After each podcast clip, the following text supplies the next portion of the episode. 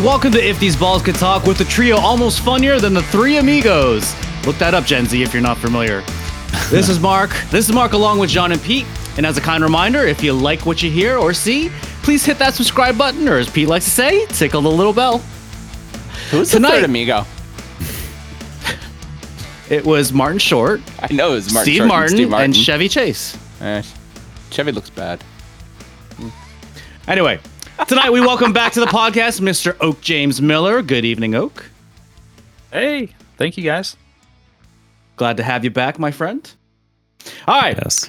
How's everyone been? John, let's start with you. I'm great. Like really excellent actually. I feel I, I mean I've been talking about it for the last couple of weeks, but like still just on that weight loss journey and I'm sleeping better and just kind of handling life better. So all those 40 year old men, stop eating. Um even though Well, I mean, great. don't stop entirely. That would be bad. Well, maybe stop entirely. I mean, that's how I started, stopping entirely. I have a bunch of stuff coming up. Uh, PTA stuff next week. We're gonna sell a bunch of chickens, and that'll be kind of fun. And um, alive. Like live chickens? like no cooked chickens. oh, Uh, if you haven't heard, I'm I'm getting a nephew next week, so that's cool. really? Yeah, yeah, I am. you may have. How are you? How are you. Mark? Well, wait, wait. Let's talk about the nephew and get an update on. Baby watch. Well, we're. Uh, I said we're in the home stretch before, but now we're like three quarters of the way to The home really, plate. really home stretch. Yep. Uh, yeah, this, this week is. 39? It will be on Saturday. And, Rock and um, roll. We have a hard date for inducing if he doesn't get there, but it's he's still trending to be earlier than his due date, which the due date was originally November 18th. We're thinking within a week here. I'm sure your Go wife is very excited to get it over Yeah. with. Yeah. well, that and and terrified because, you know, the whole giving birth thing is not that, easy. yeah, that whole the worst pain she's ever probably felt. Yeah, whatever. Yeah. Well, maybe the second worst. Um, she did have such horrific calcific tendonitis in her shoulder, and then started looking it up. And the case that she had, they said may have may have equaled or topped uh, giving birth. So, well, after this, we'll find out. We'll ask her and be like, "So, what do you think?" So exciting! That's the very first question you should ask her. Actually, Oh, I, t- It I will get definitely slapped not- in the face. Right in the face. Rightfully so. Pro Do not compare with yourself. Oh yeah, no, I won't. I will never do that. You've never done anything that's close. Nope. funny. That's no, funny. No, way worse than anything that's happened to me. You haven't told us what's going on with you, Mark, and you Yeah, can't get out of it. Not a goddamn thing. Moving on. No. um, This is the fastest show ever. yeah, I know. Best show ever. Time to go. I mean, so we had uh, the the brokerage had the masquerade ball last weekend. That's a Lots huge of fucking fun. thing. How great? How great Okay. did you look? Oh, I looked awesome. Send Uh, a picture for the website. I will. I will. I'll send out some pictures, and uh, I I still have to do a little highlight reel for, for everything that happened. But it, no, it was a lot of fun. We we raised twenty two thousand dollars for Operation Stand Down Rhode Island, which is yeah. which is great. Very So cool. It was uh, all in all, it was a success, nice. and fun was had by all. Was whiskey had by all? Maybe. At least by Mark. Anyway, That's let's good. get to know our That's good. guests a little better, shall we? Now, Yes. Mr. Oak James, you've lived in the Raleigh Durham area for many years now, and much like the majority of those residents, you are not originally from that area. So tell us the big differences about living in North Carolina versus New York. Sell us and all of the ballers out there why we should visit. It's delightful. The weather is very moderate. You know, when they call for a big year of snow in the Triangle region where I am, uh, that means we will probably get like two snowstorms, and everything will shut down for like a day because there's an inch of snow, And we'll sled No one outside. knows what to do with it. and then it'll disappear. For those that don't know, why don't you elaborate what the Triangle region is? Uh, yeah. So the the triangle is named after the Research Triangle Park, which is uh, basically in the Durham area, um, right near Raleigh. But uh, we're in the Piedmont area, so we're a few hours to the mountains and a few hours to the coast. Um, So you've been down there for it. like 20 year, 20 years now? when Mark was saying that, I was like 2003, and I was like, Holy crap. wow. So now I've you're more of a southerner 20 than you are a New Yorker. That's kind of sad. Yeah, that's wow. Do you Yeah, still it- laugh though when they um they get like the whole town shuts down with 4 inches of snow? I honestly embrace it and enjoy it. Like, you know, it's Nice. funny to me, but it's like, all right, like I'm good for a snow day. Like I don't need to, you know, head out. At least you're far enough north still to where you can have a snow day, right? You go too much further south and that just doesn't happen. Uh, yeah, correct. Yeah, it, it's our area is kind of interesting in the way the the weather patterns go because we get more ice than snow. Um, So Mm. most of the time when there's snow, it's going to translate into some sort of icing um, that night. It's more Right. dangerous. Yeah, yeah, it can be.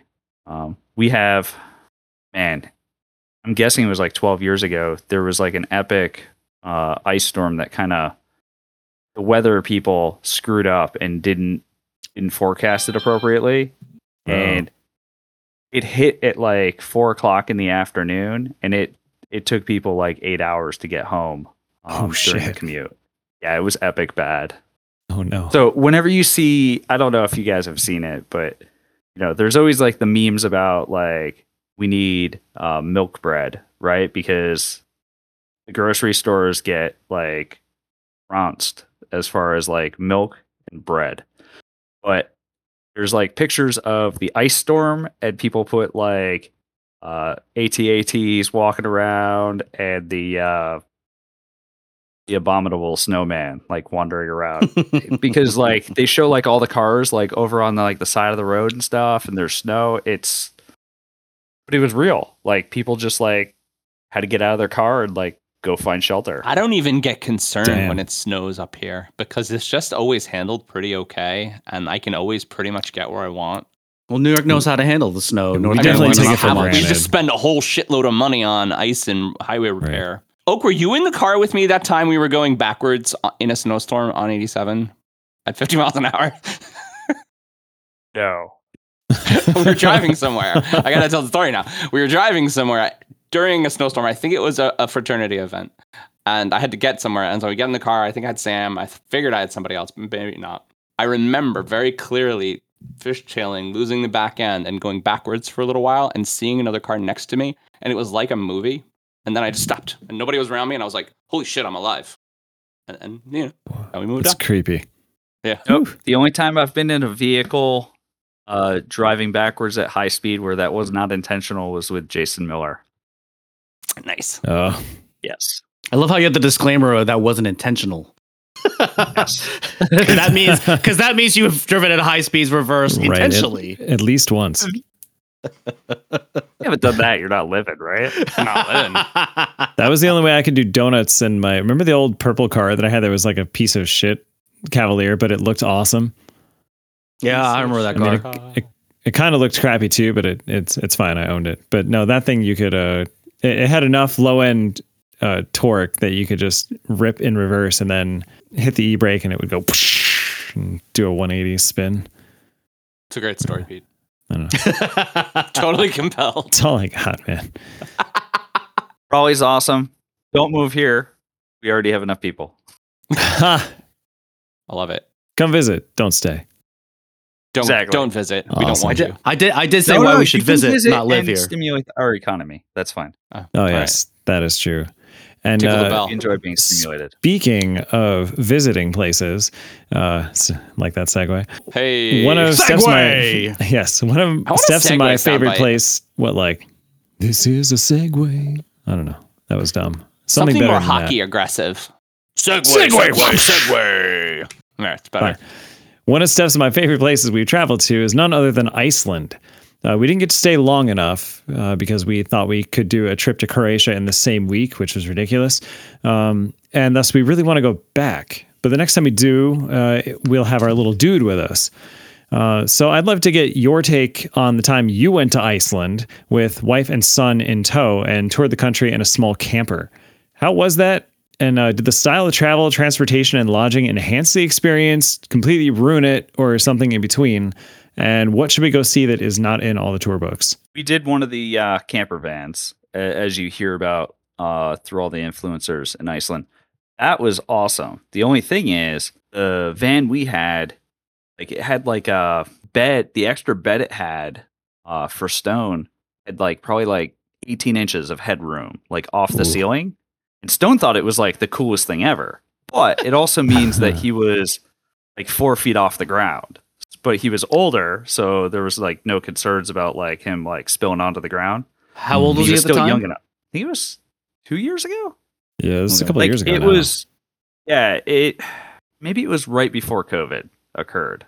Maybe it was just over three, but he was small enough where he thought that was amazing. Like he had enough room. He knew he couldn't like sit up, but he enjoyed being higher than everybody. Could like kind of like survey the whole situation when we were parked. Um, but the camper van was awesome okay. and traveling around, especially with the weather in Iceland, it actually translated awesome because uh, you didn't have to worry about getting wet, like trying to set up like a tent and getting rained on.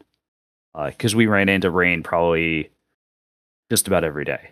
Uh, Yeah, that so that, that really helped. Overall, though, if you, eh, my personal opinion is, I would go back to Iceland to go do like some of the hiking trails and stuff.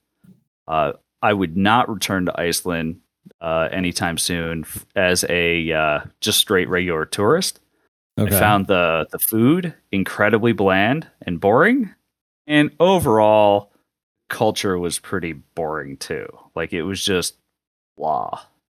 I mean, you've But been a lot of places. I mean, just for people who Mhm. don't know you. yeah, yeah, you traveled yeah, quite a I've been to a decent amount of places, and it's like one of the places where I can't believe how hyped it gets for how Mhm. bad the food is. Like the food was just like, ugh.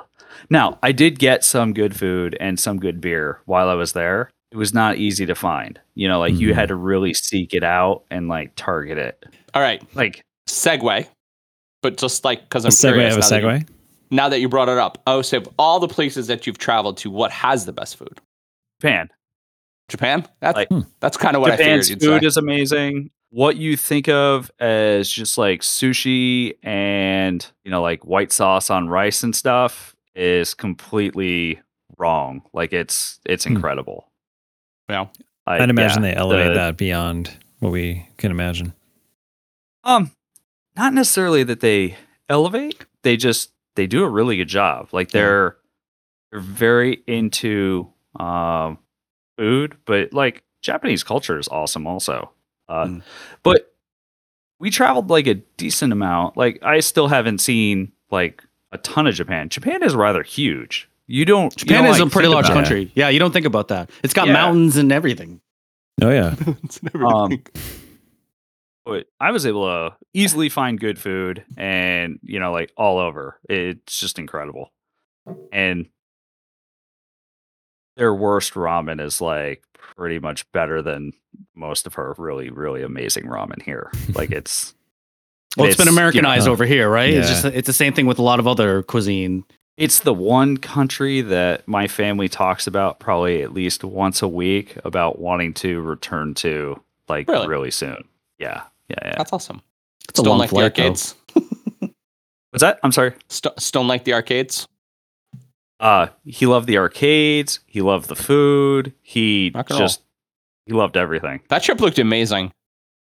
It it was incredible. Speaking it- of what I remember from that trip Mm. from from your pictures, um, what was the weirdest chips you had? Because you we were collecting some weird chips for a little while. ooh, uh, there, were, there were several, I know. and that's that's like one of the things that I I enjoy because they're like, hey, let's put these two things together and see what happens. You know, like they'll throw it against the wall and. Sometimes it works and sometimes it's just utterly terrible, but you're like, all right, it was a cool experience. Try not think of a specific one. I I can more remember the situation of being on a Shinkansen, like trying some of the snacks and remembering like a hideous snack. then I remember eating um a uh bento uh out of a mug uh, has Godzilla like on the side of it, and that food was like really good. Whoa, that's the mug. Ooh. Wait, back it back it up a little bit. It's pretty good size, right? Yeah, and it yeah. was full of rice, and this had like octopus chunks on it, and it was fabulous. Wow. That's cool. Bentos, they have like specific stalls like in the train stations where you can buy them and eat them like while you're riding on the train. And it's every time it's like you buy two or three because you're like, ah, one might be bad. Like, and I have some backups, and you're trying to, yeah, it's Interesting. 100 percent Japan. So the answer to my question of like what to see when I go back to Iceland is go to Japan instead. Yes. Yeah, Take a small detour. Just, just to, to Japan. swing it back around. So Pete, seriously though, um, Yeah. maybe not when he's won, but what is your first big trip idea? I know you guys have one. I mean, I haven't really thought too Family much about that yet, honestly, because like we, we don't we don't know him yet, right? When we get when we get to meet him, we see what Let's I mean, find out how the baby what travels he's like. first. Yeah, exactly right. I remember Yeah. you like had him inside of a tent. You like made sure he didn't get away when you went So- camping when he was less than one. Amazing. Oh yeah. Oh, oh, oh, way less than one. Hmm. We had a uh basically it was like a baby crib, but it had like an inflatable uh pad for him to sleep on. Then you could zip him inside of it. So like he couldn't Cool. like get away. Um, yeah. Yeah. Then once he was like starting to get bigger, I have like Godzilla Stone like try to break out of the cage. it was pretty funny. But speaking about uh like awesome memories and stuff, as far as like camping with the little one, Mhm. when we went to uh Pat Giachel's wedding, Stone went with us. And the week before his wedding, we camped in Yosemite. And- Yosemite has uh, bear boxes because I don't know if you guys are familiar with Yosemite, but they have like a major uh, bear issue as far as like breaking into cars to get Mm. to coolers and picnic baskets. just Um, like Yogi.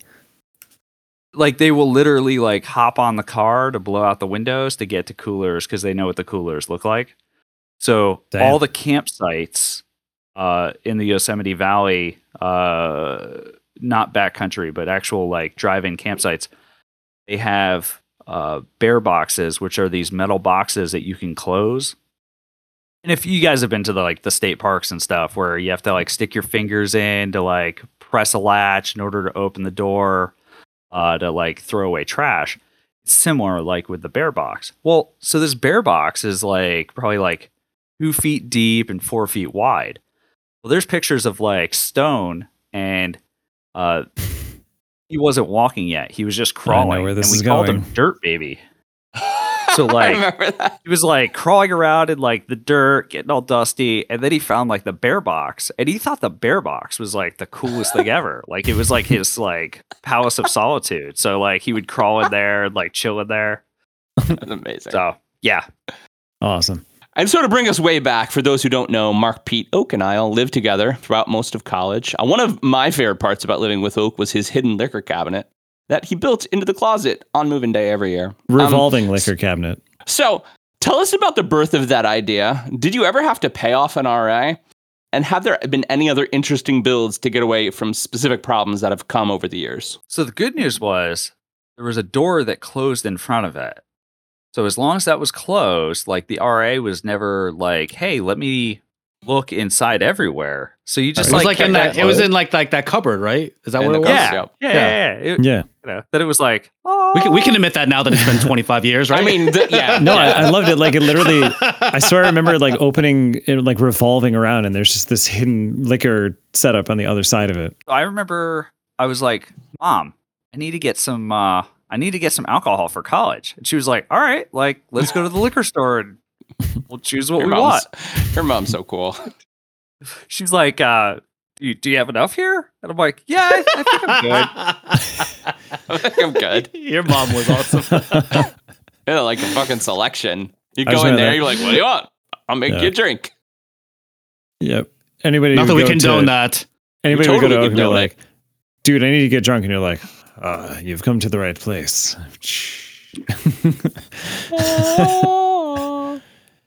Yeah, that was. So I, how many always pieces did it come? Like let's let's think about the build. Let's talk about it. I think it was kind of like a large squ- I think it was like squares on top of squares on a lazy Susan.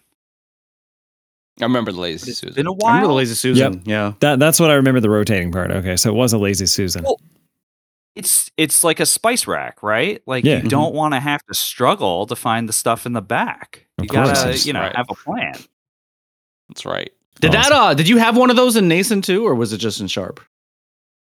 We can That fit shit in in, that Nason dorm room. there was our our big thing in Nason was having like that small um cube fridge, and I can't remember if it was Pete's or uh, Wasn't mine. Noah's. Okay, so I think it was Noah's, right? And that that was like the big splurge until Pete and uh, Noah were like, "Yeah, you know, it'd be awesome. Let's get a half stack and bring that in." That was all Noah. so much room. no, no, I, I remember that being. Um, he's like, "Hey guys, can I like bring my amp?" And we're expecting this little like practice amp, so we're like, "Sure."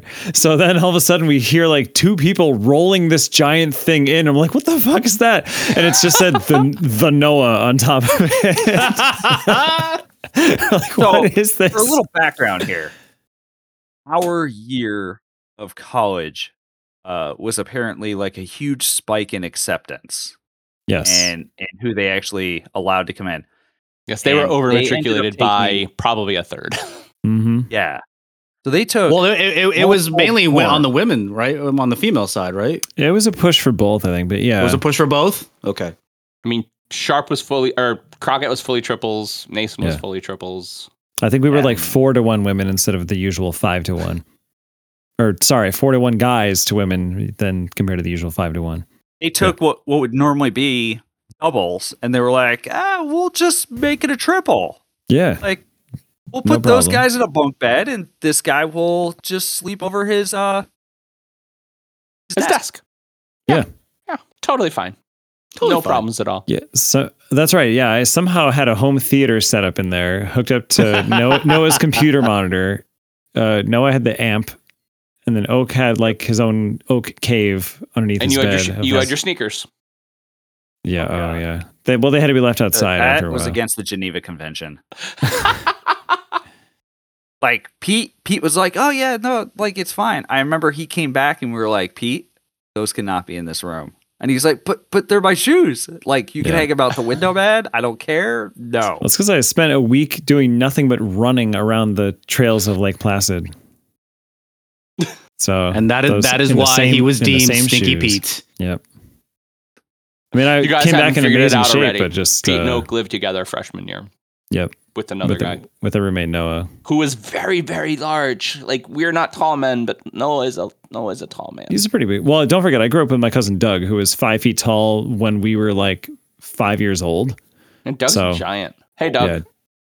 Doug, Doug is a Doug is a man's man. Man, I, I do want to give kudos to Pete. He did actually change his sheets though. Oh yeah, I did. Would you have Like noticed what? with the stinks of the the shoes though? Oh. no, my my problem was the was then eventually I would just stopped like putting laundry away. My closet was just the, the floor and my third of the room. It got bad. I'm much better now. 18 year old men are gross. Yeah, Straight up. All right, everyone, shall we kick off this shindig? Hell yeah. let's do it. I got a first topic. I actually don't, but I just thought I'd distract you all long enough for me to come up with the first topic, and I still don't have it. But I think that's the first topic. As as the leaves change color, by the way, most of this uh, my copy has been brought to you by ChatGPT. Uh, as the leaves change color and the air turns crisp, I can no longer say that it's early in the NFL season as we enter week 10. For those that follow the show, John and I are fans of two storied franchises, the New York Giants and the New England Patriots, who find themselves in a season of discontent. The Giants, who surprised everyone last year by making the playoffs, are now navigating through a labyrinth of losses. Meanwhile, the Patriots, who once dominated the gridiron under the steely gaze of Bill Belichick and the precision of Tom Brady, are now facing the unfamiliar sting of defeat, searching for a new identity in a league that has caught up to their to their tactics. For fans of these iconic teams, the season has be has been a test of loyalty and patience as they hope for a return to glory's days past. So everyone, mainly John, which team would you rather be right now, the Giants or the Patriots? Would rather be the Giants. Mark Both and I were two just, and seven. okay, so Mark and I were just talking about this um, before we started um, because I am firmly in the camp of we need to cut and run from Mr. Danny Dimes. Um, but we just gave him $40 million. And so what do That's you fine. do when you spent $40 million on pants that don't fit you anymore? Right? And just I think that that is a real bad problem to have. The Giants also. See, I, I read a stat recently, or recently last season, um, that the Giants have the worst um, by record front office in the NFL because they don't have. Um, they're like years from first round draft picks are like less than five. Um, that that that stay on the team.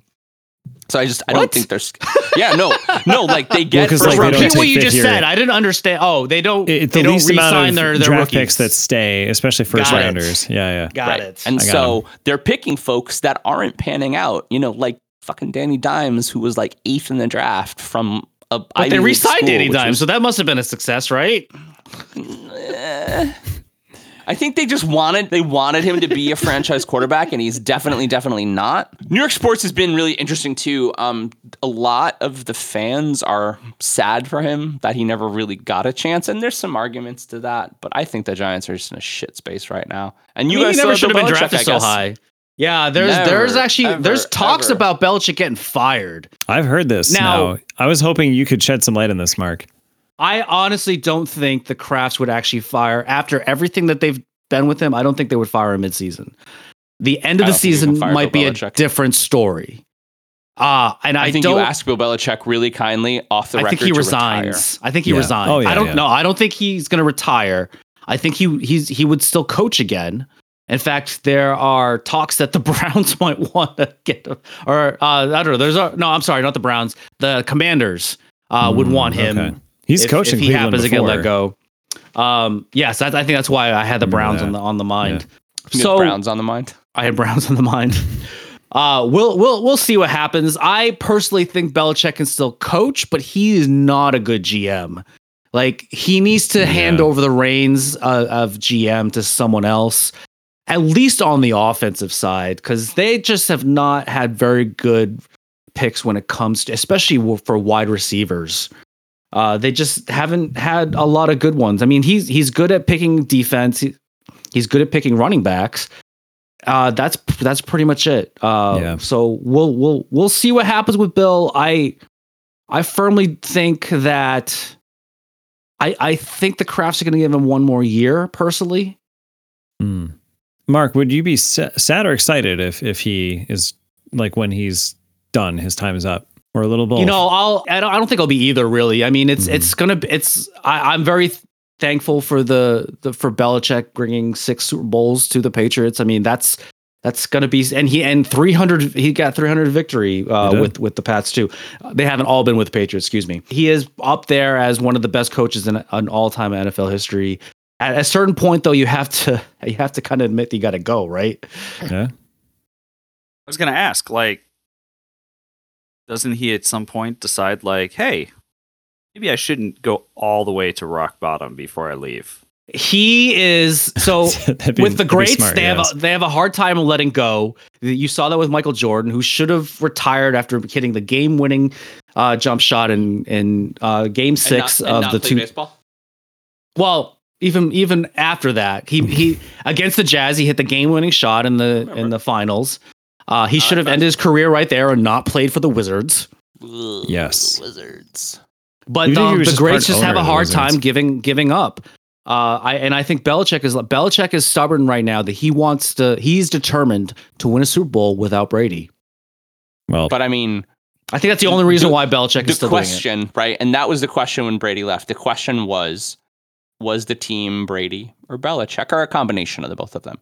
And I think that it was proven pretty emphatically that it was Brady. Um, I don't think the team has been good without Brady, like at all. Just because he won the, year after he left the pa- uh, the That is Patriots not doesn't just mean it was Mark. just Brady. that is empirical evidence that he Keep went in on mind he was mediocre. built. He was built up to Tom Brady He went on another because of that. Had he been Tom Brady, team. Yeah, had had he had he had that been like the I don't know the 1999 Tom Brady that had been on a different team, would he still have won six Super Bowls? Probably not. no, He- maybe I not. don't but no, I I, don't I would know say if- it's 70-30 Brady Belichick, and Yeah. that and that's him- that's still saying that Belichick is a great coach. You're right. I think the I think the first three were Belichick and the last three were were Brady. That's Hmm. what I think. It, what it, that's what it was. Could be. I mean, But what I was the the record problem- um when when the when the Buccaneers won the Super Bowl? What was the Patriots record? Like it wasn't good. They were. I forget, the but they made the playoffs. They made the playoffs two years, right, without Brady. At least. No, just just one.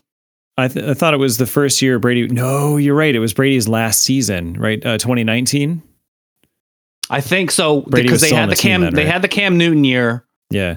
which I don't believe they made the the playoffs then, and then That they they had Mac 2020. Jones, Yep. and then they had okay, Mac. Jones. 26 and 30, the Patriots have been since Brady left. You know, how, what, what, what and what were the Giants' record in those four a years? lot, z- a 0 Uh-huh, and 0 uh-huh, They're terrible. uh-huh. The Giants have been bad at football since they beat So you guys. let's have let's have a let's have a third party perspective. Pete, which Yeah. team would you rather be uh, affiliated with right now, the Giants or the Patriots? Um. Come on, man. It's Giants. Easy. Do I do I have the permission? Don't get that New York influence him. Do I have the permission to sack the front office structure of both when I take when when I root for each one? You don't have to root for him. Okay. Well, which one would I rather? Which would you rather be a part of? I mean, In if, the- I, if in I'm their talking current owner, states, in their current states.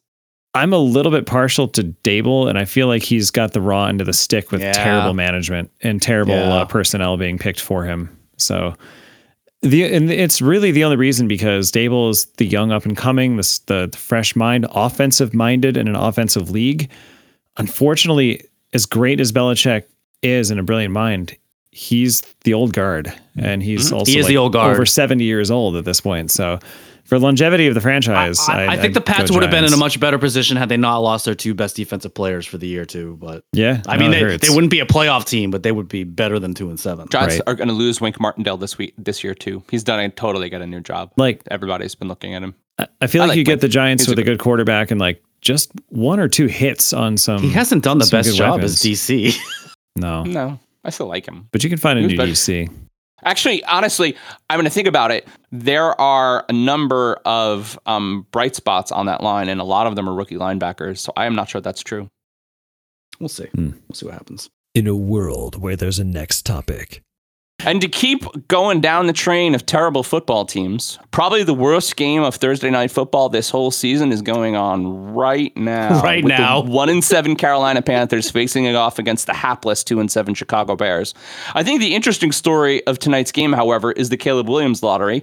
And while it makes sense that the Bears and their fans want to lose the rest of the season's games, uh, the blockbuster trade that got the Panthers the number one pick and Bryce Young last year involved a first round pick that now belongs to the Bears. So, in a Danny Dimes less style season for Bears fans and, and the one and eight Arizona Cardinals looking to steal the prize, who should they root for tonight? Do the Bears use both first round picks to build up around Justin Fields, or is it time to cut and run to the next man up? I am and will always be a big fan of Justin Fields. I was hoping the Patriots were going to draft him and not Mac Jones. Uh, unfortunately, Ooh, Mac Mac, Jones. Jones. fell to the Patriots, but because uh, Justin Fields went to went to the Bears. But I I don't think the Bears should give up on Justin Fields. The poor guy has been through in in three in three years. He's been through I think three different offensive coordinators, two different head coaches, and n- none of them have been really all that good. Uh, now he had glimpse uh, or glimmers of pretty good uh, footballing last year, and he seems he seems to have digressed a little bit. But again, brand new head coach, and I I don't know. I I personally don't think the Bears should give up on Justin Fields. However, I kind of feel like they will. There's a lack of good skill players. Um, and even even the work that they did for D'Onta Foreman and um, DJ Moore, they just don't seem to be using them.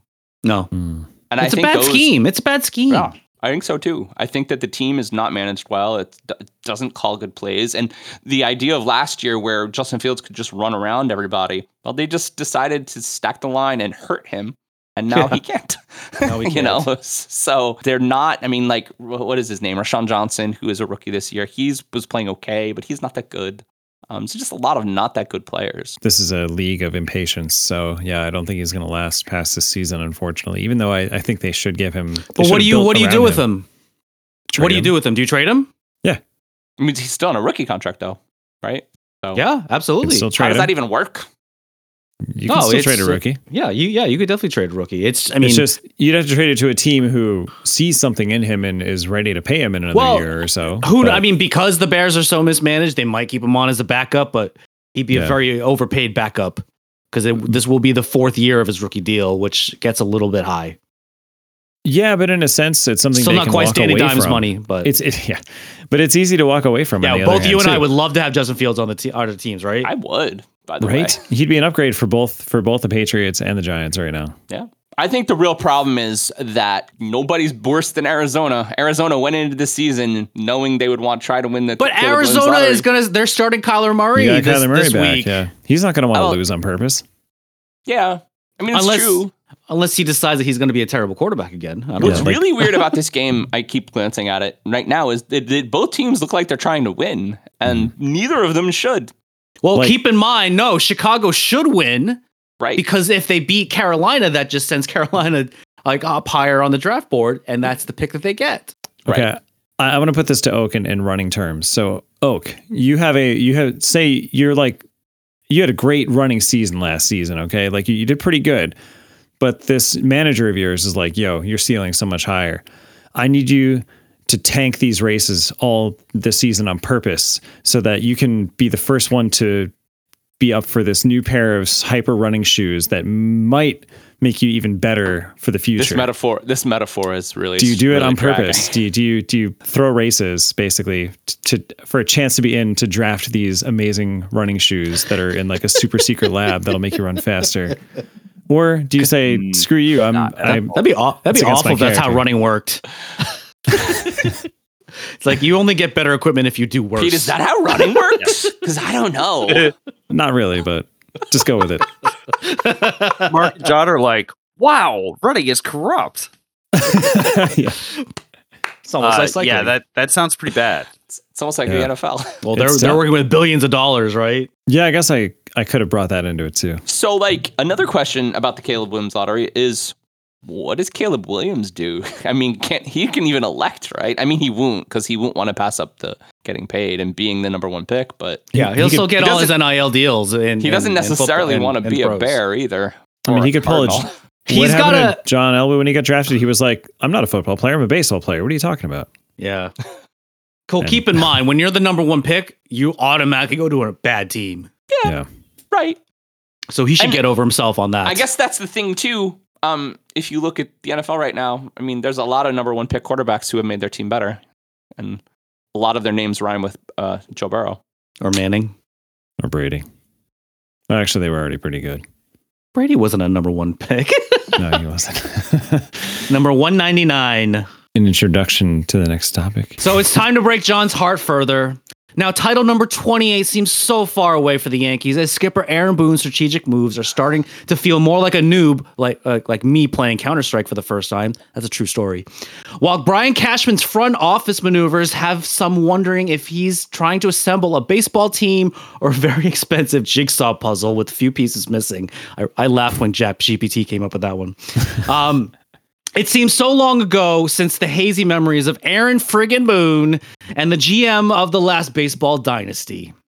Meanwhile, the Mets just signed Carlos when he hit that home Mendoza. run, Mark? I Do you? fuck- do fuck Do you? Do? Do you? Do? Meanwhile, the, the Mets just signed Carlos Mendoza away from the Yankees after he spent 10 seasons with the Bronx Bombers. So, everyone, how mad should Yankee fans, mainly John, be after losing their bench coach to the Mets and Aaron Boone and Brian Cashman still have their jobs? I don't fucking know. I just don't.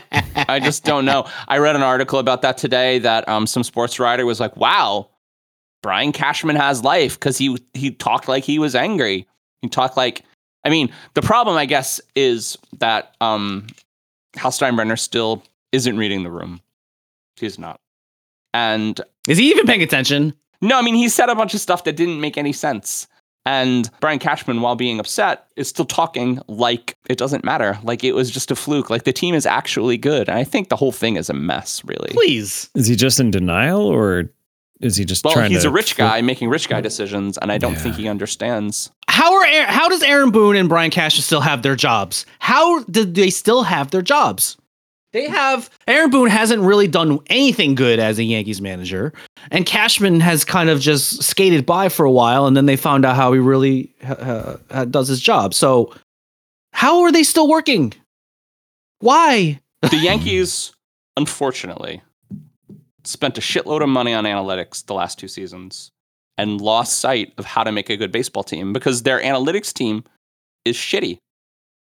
Well, that's the Um, problem. That's the problem. When you when you when you just try to tag on to the whole all the buzzwords going on like big data analytics, and you Right. don't know what that means, then you're just They don't know what it means. And recently, uh, Aaron Judge made a statement and said that um, the Yankees should focus on RBIs and more stats that matter.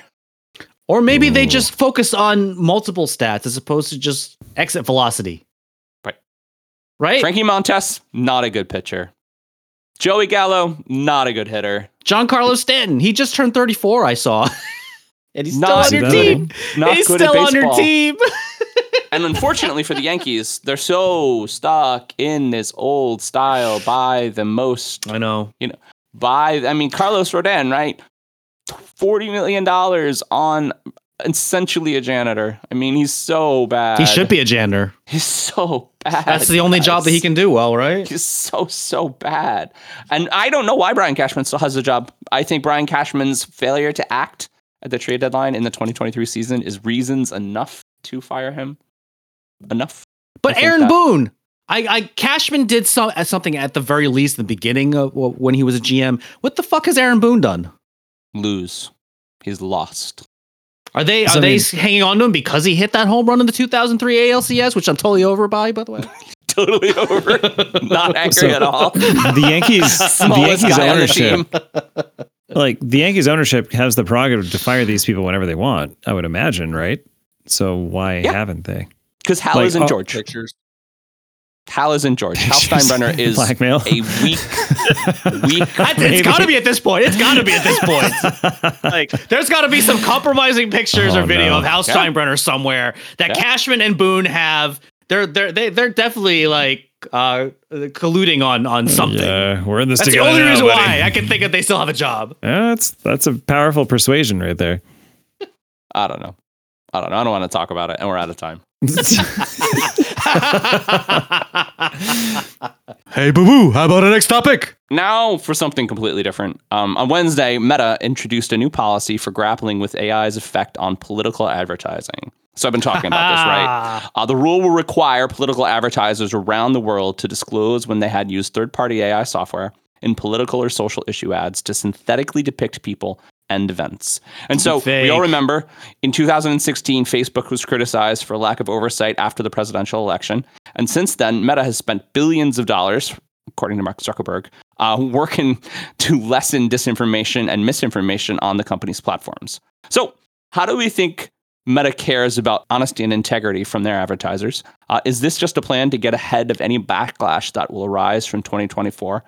And do we think other big tech advertisers like Amazon and Google will follow suit? It saves face for them, right? Oh, we're putting forth all these policies now that you have to like. All right, people are definitely going to find their way around it. I, I've said this before, and I'll say it again. There needs to be a little bit more regulations with regard, or at least there needs to be some kind of like mandatory warning. It's like the like a Surgeon General's warning. It's like this is Well, not I mean, a real video or something like this, that. That's what this The is. following And That's what they're trying to do. That's what they're made up. trying to do. No, I get And that. I totally get on that. the on the surface, it's very exciting. I, I on think the that that surface, is a very good step. I mean, I think it's a necessary step. So it's really not them doing anything. They're just How many of us believe that something is actually going to happen, though, right? Good job, Zuckerberg, for kind of putting a solution to a problem that happened four years ago. Is it really going to stop anyone? I have my doubts. I mean, it's not I, mean, going I don't think they care. I don't think they care about being fined. Any of these companies. No, Yeah. because exactly, and and they're just going to get they're they're going to grab money from everyone's data, and Yeah, they're not going for to you catch them all guys either. to be thing. aware, because I did look this up. Yeah. Um, Meta currently is hiring multiple AI policy managers at a starting range, probably in Silicon Valley, of one hundred fifty-three thousand dollars a year. Dude, that's That really cheap. cheap. that's Really the- cheap. That's the first really thing I cheap. thought of too. That's crazy cheap. Yeah, 153 to 220 for somebody who is essentially going to keep Skynet from happening. Yeah, but think like the guy that made the AI is making probably like six to eight times that. yeah, yeah. Right. Oh yeah, Oh, and he has a team of people making four to five times that. Meanwhile, person that's telling AI what to do is like the janitor. it's it's Carlos Rodon. There we go. Well, it's systemically set up right for the AI to succeed, and that maybe that's their goal. They're like, no, no, tr- no see, see, we hired a guy to to slow it down. Well, the Never thing mind, about we're this not, whole- not giving them the resources to actually do it. this whole like circle jerk that's going on in in government and policy with AI right now is that fucking Sam Altman, who is literally a garbage person, um, he goes into Congress and he In just fact, he talks to became Con- guilty. He just goes into Congress and he just talks to them. He's like, you know, you guys really shouldn't trust AI manufacturers. I mean, you should trust me because I was the first, but you really shouldn't trust the rest of them. Those guys are trying to steal from you. I mean, so I'm not, but other the others It's so are. fucking stupid. Do we think Meta even cares? No. No, I think people there care, but as a corporation, they don't care. it's a good marketing campaign, right? We're trying to solve the problem, everyone. Meanwhile, give us more money. How about this? They care to appear that they care, I mean, that makes sense. right? Yeah. right. Because it's all reputation. It's all it's all face. Yeah. No, it's a marketing Yeah, ploy. money. I am curious to see what kind of videos are, are going to come out though. Like once election season comes full circle. I Because- am absolutely terrified. Could we at least Well- have stuff that's flagged in, in a very like specific part of this mm. stuff is not true, but look at how fucking amazing it is or like hilarious it is. And like put the Well, that's- weirdest, that's- that's looniest thing, ones like- in that in that Yeah. bucket. We're relying on American Americans to be smart enough to understand what's a real video and what's a fake. But Mhm. listen, you do they do a lot of good things with deepfakes now that it, it looks pretty real. Right? Yeah. Uh, yeah, no, it's it's not based on one of the four of us watching the video and being like, "That's real." This is grandma being like, "Okay, now I'm gonna go watch a- angry YouTube for six hours." Yeah. well, and And- right. And that's the scary part. Um, the reason Donald Trump got elected in 2016 is because a good portion of middle America is angry, poor, and uneducated. And so, Mhm. I mean, you show one of those people who really just want to hear that it's not their fault, that their life is bad, um, something that they believe in, they'll be like, yeah, yeah, it is. Yeah, that's the reason. Yeah. Um, in they my research for this, first- go ahead. No, I was just gonna say they yeah, exactly. They jumped to the first person that posed as a populist. Yeah. It's And it's not even election. it's not even fact checking anymore. It's just it's just trying to find someone that confirms your beliefs. Echo Yeah, you've been saying this Yep. for a couple of weeks now. Confirmation bias for sure. Um, I read recently though. Um, right now in the Republican primary, Ron DeSantis released a AI generated video Oh, um, no. to smear Donald Trump of him hugging um, uh, Dr. Fauci, and I thought that that was really funny because apparently I love that that's the hugging insult. some. Uh, yeah, that's the insult. He likes he likes Fauci. He just likes Fauci. So he's like, wow, that guy. You know what? DeSantis is like, you know what we think about the vaccine, right? You guys. Look at this. That's so stupid. This is truly the darkest timeline, and we are so fucked. Hey, baby. Do you want a next topic? So apparently, I want to talk more about what's going on in New York a little bit more. But as we recently witnessed history with the New York City Marathon. Now, last weekend, the city bore witness to a breathtaking spectacle as Tamirat Tola, I God, I hope I pronounced that right, with the poise of a seasoned maestro and the legs of a sprinting gazelle. That was definitely Chat GPT there. broke the all-time record of the five-borough race by running 26.2 miles in 2 hours 4 minutes and 58 seconds. Like who can't? Anyway, but that broke the record of Geoffrey Mutai 12 years ago by 8 seconds. Now, uh, a month prior to that, Kelvin Kiptum set a world record in Chicago by finishing the race in 2 hours and 35 minutes. So everyone, mainly Oak, what is different in running that is resulting in record marathon times? And what do we like to wear for our runs? So I'll give the the first actual answer. Drugs. But it's also great enhancements in nutrition. Carbon fiber shoes that are amazing. The shoes, And- uh, yeah, the Yes. Drugs. Also, drugs. drugs. Dude. Carbon fiber shoes have made some jumps lately, okay? Mhm. But carbon fiber shoes are not brand new at this point.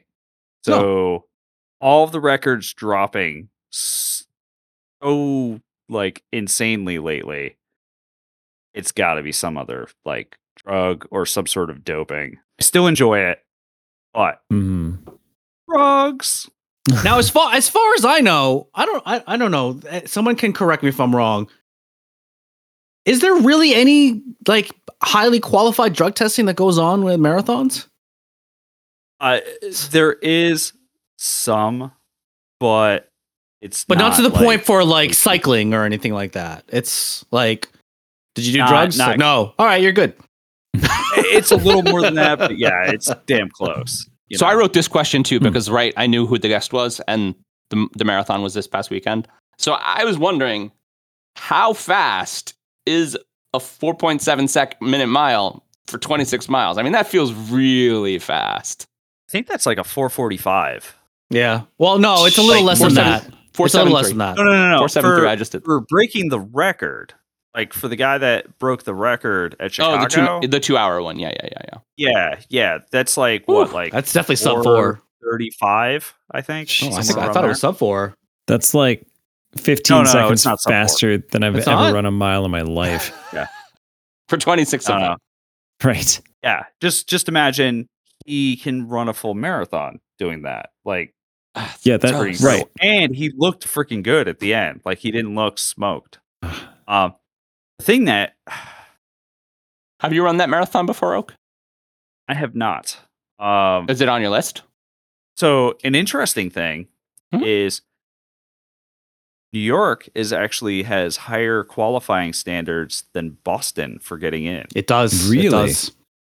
Oh, Yes. that's a, that's surprising. to me. So a lot of Only people well, that get only in- for times. Only for times, not for like uh fundraising. I think Yeah, Boston is higher than than with fundraising. Mhm. most people get in through uh, fundraising, or if you're localish to New York, there's a New York Roadrunners program There's, where a, there's a lottery, you have to right? do 10 races where you can get in. Oh, okay. Plus, there's the lottery. If you do the 10 races, basically, if you don't, if you don't quite spend as much as you would uh, doing fundraising, you can buy your way into the race uh, through buying races. But Damn. it's supposed to be an amazing race. I had a couple friends that um, did it this past weekend. But what's actually most impressive for me with the course record breaking is the runner also ran uh, London, which was back in April. Okay? Mhm. Pro marathoners normally only run one to two races, big races a year, where they're actually going to fully push themselves. They ran one or two seconds faster or slower than what they ran at New York. Mhm. But London's considered like one of the fastest races because it's Right. so flat. It's so flat. it's it's Mhm. very Chicago's flat too. Chicago's flat too, Chicago's flat, but Chicago but not like London weather- flat. Yeah, Oh, Chicago weather, yeah. has weather issues though. This year, Chicago's weather was perfect, i.e., why we saw what we did. You know, like you don't get conditions better than Mm. that. Mm. Um, People forget about how important Like- that is in running, man. You run into a headwind and you, I mean, you're just gonna be slower. it's not even a headwind. Headwind No. headwind means like no record, right? Okay. You're talking degrees. Like if it's a Mm, few true. degrees too warm, you're not going to be able to Nope, hit that nope. record. right. That's true. You got to remember, these guys are running. Uh, at, at this point, they're running at the peak level of human endurance, right? So Mhm. Sure. one second per mile, it's 26 Adds up. seconds. That That's adds a up. big Yeah. deal. Yeah. Of course. Yeah. That's true. So, you know, like a couple degrees in temperature means he can't run that one second. Like that's it's a big deal. Yeah. It's amazing too that they would they probably have like the wherewithal to know that they're a second or two off pace, just with how much they run. Like, do you have a pretty good idea when you're running, like exactly how fast you're going without checking your watch? I am not a metronome. I suck at that. Oh no. I th- I think regardless of whatever pace I'm running, it's always the same pace. And then I look at my my watch and it's like, oh shit, that was way off. Oh, no. Especially Anyway. like at the really long races, like Yeah. you're running like really hard at the end, you're like, "Oh, like I'm running this downhill, I'm killing it. Like this has got to be like a 9-minute mile, like mile 95." and it's like a 1350 mile, and you're like, but that hill was or good. or your pacers with you, and they're like, "Yeah, man, you're killing it. Like, keep it up." As they're looking Mm. at their watch, like, "Oh boy." oh no. Oh, to go back on something you said earlier that yeah, most most runners don't do like a like a lot of big races in, in a year. Uh, Hellen Obiri is the one is the woman that won the New York City Marathon. She also won Boston, so she Yes. had had uh, two big uh, marathons in a span of six months. Yeah, that that one was pretty interesting. Like, Mhm. it, it was pretty exciting to to. The see end was actually exciting too at in New York because there was Yep. it was like a, th- a three woman race and she Ooh, pulled ahead at the very end. I think she won by six seconds. like how do you even think about being able to sprint at the end of that? I mean, I guess right. You, you do. There's always a little bit of anaerobic performance in the Most of the tank time that's they're different, but okay.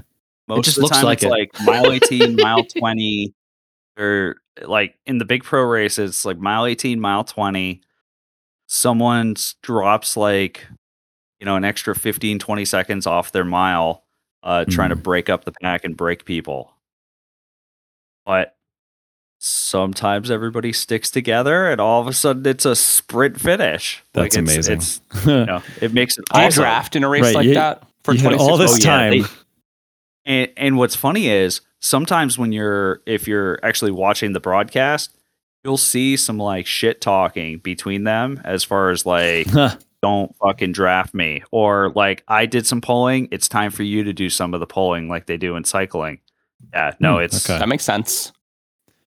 I just think of that. Or, or I'm gonna kick your knees out I just think of the Oh. um the fun run and the uh, the office episode of the fun run and Andy Yeah, Bernard behind yeah. people like I was just thinking about that.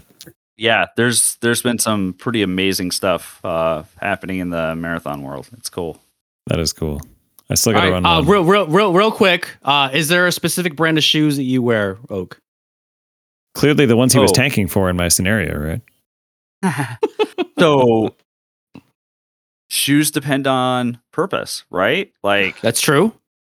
uh what I really enjoy for like tempo runs and faster stuff are actually the Saucony speeds, which are not a carbon fiber plate, but a plastic plate. Okay. Um, Okay. Is that like a track that, spike uh, without the spikes, sort of? No, no. It Okay. it's uh it's got some decent cushioning in and it's got a little bit of spring in the step, but it doesn't have as much spring as the carbon fiber version of their pro shoes. Carbon fiber shoes, they're they can be rather stiff and Mm. you'll feel them like in the bottom of your foot. I don't like carbon pretty- fiber shoes. I I don't. I can Yeah, imagine that that wouldn't be the most comfortable for a long run. But where I was going, Mark, was so that Saucony speed, I've run not that pair, or actually that pair too, but I've run marathon distance in them. Mhm. Uh, up to mile 20, they're fairly comfortable. At last 10K, my feet are starting to get fatigued. yeah. Yeah. I have friends that use that shoe and have run 100 miles in it and say, hey, it's awesome. I love it. So Well, it's just they they, they probably have a different yeah different Yeah, yeah, everybody's different foot's different, strides. I'm I'm a big I fan of just telling a Brooks. I'm a big fan of Brooks myself. I I have three Sure. different Hmm. uh, version of Brooks shoes. One of them I have a lightweight one that I use for my races. I have a heavier one that I'll use for you know if I want to just have a little extra weight on my feet. But I'm a I'm a big fan of Brooks myself. You have any of the big cushy ones from Brooks? I, I have one big cushy one, but and that tends to be the heavier one that I if I if I want to like you know work on my my pace and, and whatnot. I've tried those on. They're they're super comfy, but they're they just felt too heavy for me. I've got heavy shoes.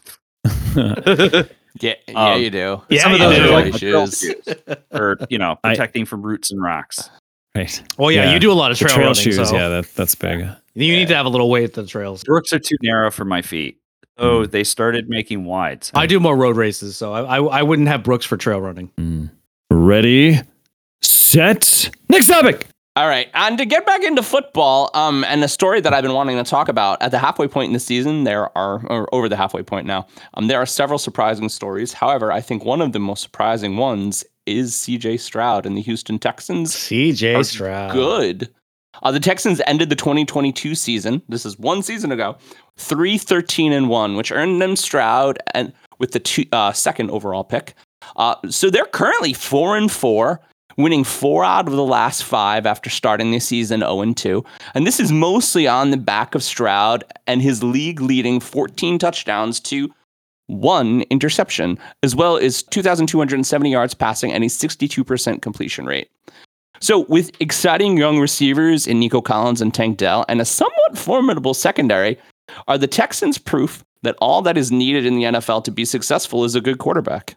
Yes. I mean, yeah, Next but they up. also need, you also need a really good head coach because so keep in mind they have a brand new Right, head coach in DeMeco Ryans who was the 49ers him. uh, defensive coordinator last year, also a former Houston Texan himself. Oh, I forgot about that. So I mean, he's definitely. It, we talk about culture on on this uh, on this podcast a lot. He has definitely fortified a good culture in that in in the locker room, and people just want to play for him. So I I think that has. I, I mean, it's being on a successful football team. It's all about. It's it's all it's it's everything because every, it's got to be a well-oiled machine, right? Everything has got to flow. I think that they've done a pretty good job with drafting. I mean, they had a good amount of draft picks in the last draft as well. They so They they, were very bad. bet- between the draft picks and the coaching, uh, I I mean, now are they going to win the Super Bowl? Of course not. But Mhm. will they make the playoffs? Maybe. Maybe. Maybe. Are they in play for the division? No. The Jaguars. oh, right, right. are- Jaguars. Never mind. Never mind. They're actually good now. I, f- I keep forgetting. but they could be a wild card. They could be the last wild card. No, they're two games out They of, might- of the AFC. I mean, right now they South look like right they're going to knock Buffalo out of the, out of the playoffs. So Oh, Buffalo's fine. I don't know. Uh, I don't know. Buffalo's fine. Below fifty percent chance to make it now. what I think is really interesting too, and uh, talking about this bad game that's on right now, um, it seems that at least from the stats and the performance, that CJ Stroud is really outperforming Bryce Young in really like a number of stats. He I so so he came from Ohio State. I never gave any merit to any Ohio State quarterback ever. There have been some awful Ohio State quarterbacks, but he seems to be kind of the exception to the rule, I think. He's showing a lot of things that he didn't show in college as well. Like a lot of like superior intelligence. Maybe that's coaching. That could have everything to do with coaching because who who was his coach in Ohio State? A little bit. I believe it was Urban Meyer. Yeah, Oh, it's true. okay. You guys Not the best guy in the world. Not the best guy in the world. I'm confused. I've never heard of that of that team. I've heard of the Ohio State though. Uh, yes, it's the Ohio State University, which they have. They've been a pretty good college football team, and they've. Uh, We're talking about the D1 Buckeyes. is however, they've saying? they've never really had a lot of good NFL players. They've they've Mhm. put out some good running backs over the years, I was going to say I've with heard regard- that name as- before. but with respects to quarterbacks, they've had some awful quarterbacks in the Mm. NFL. So what's interesting about this whole top, this whole like angle though, is like we're talking about coaching and um, from Ohio State to the Texans, maybe from less good coach to better. But Bryce Young was on Alabama, Alabama being a college football juggernaut, um, and then coming to the Another school, another school that hasn't really produced a lot of good NFL quarterbacks. but the poor, poor Carolina Panthers. Sad panda, right? Sad panda. sad panda. I don't know. Um, I am really enjoying watching the Texans play. I think that um, I think that the the problem that I have with the Giants and Danny Dimes not having any targets. I think that uh, Tank Dell and Nico Collins are excellent targets. Tank Dell also being a rookie this season, and Nico I- Collins being a sophomore. I'm not 100% that those guys are really all that good. I think CJ Stroud and the coaching is making them that good. maybe, maybe. I mean, yeah, you get the right scheme. It, it can I mean, really, Collins looked especially okay with last the right year, but he didn't look this good. He looks Right, right. really good this year. Yeah. Absolutely. And Tank Dell, Tank Dell is a he's like a he's like a little mini me. He could fit in your pocket. He's not the the biggest uh, wide receiver out there, but he he's making uh, excellent strides I think this year and he looks like he's a he's a pretty good player. I On mean, if another he's a good- team, probably not so much. I don't know if, if he's a good route runner with good speed. Is he like not that great metric? He is a good route runner. So Uh, I, mean, I was matters. watching I was watching NFL Live uh, earlier this week, and they were breaking down the game-winning touchdown that Tank Dell uh, caught, and he did a triple move on it, and they broke it. They broke it down on it. So they he they uh he he fakes a post, and then he fakes a corner route, and then he goes back into a post. So he's doing he's doing like three giant strides. Right. He's also like moving his head It was to really fool the cornerback to fool the cornerback. And Nice. the cornerback was, was smart enough to understand it's like, okay, I'm not going to go for your first move. He went for the second move, thinking that he's going to hmm. do a corner route. And then Tank Dell just shifts right back over to a post and he's wide open in the end zone. Right. Okay. They I mean, looked so good. I mean, their defense still sucks, but they Five looked really. touchdowns, 450 yards. Just 450, Yeah. yeah. Yeah, and 450. and five touchdowns. And yes, that's right. He was on my bench on one of my teams oh. last week. He was Tank Dell was not on my bench. Oh, but in our league, he was on. He, I played him, and in fact, he was half my points.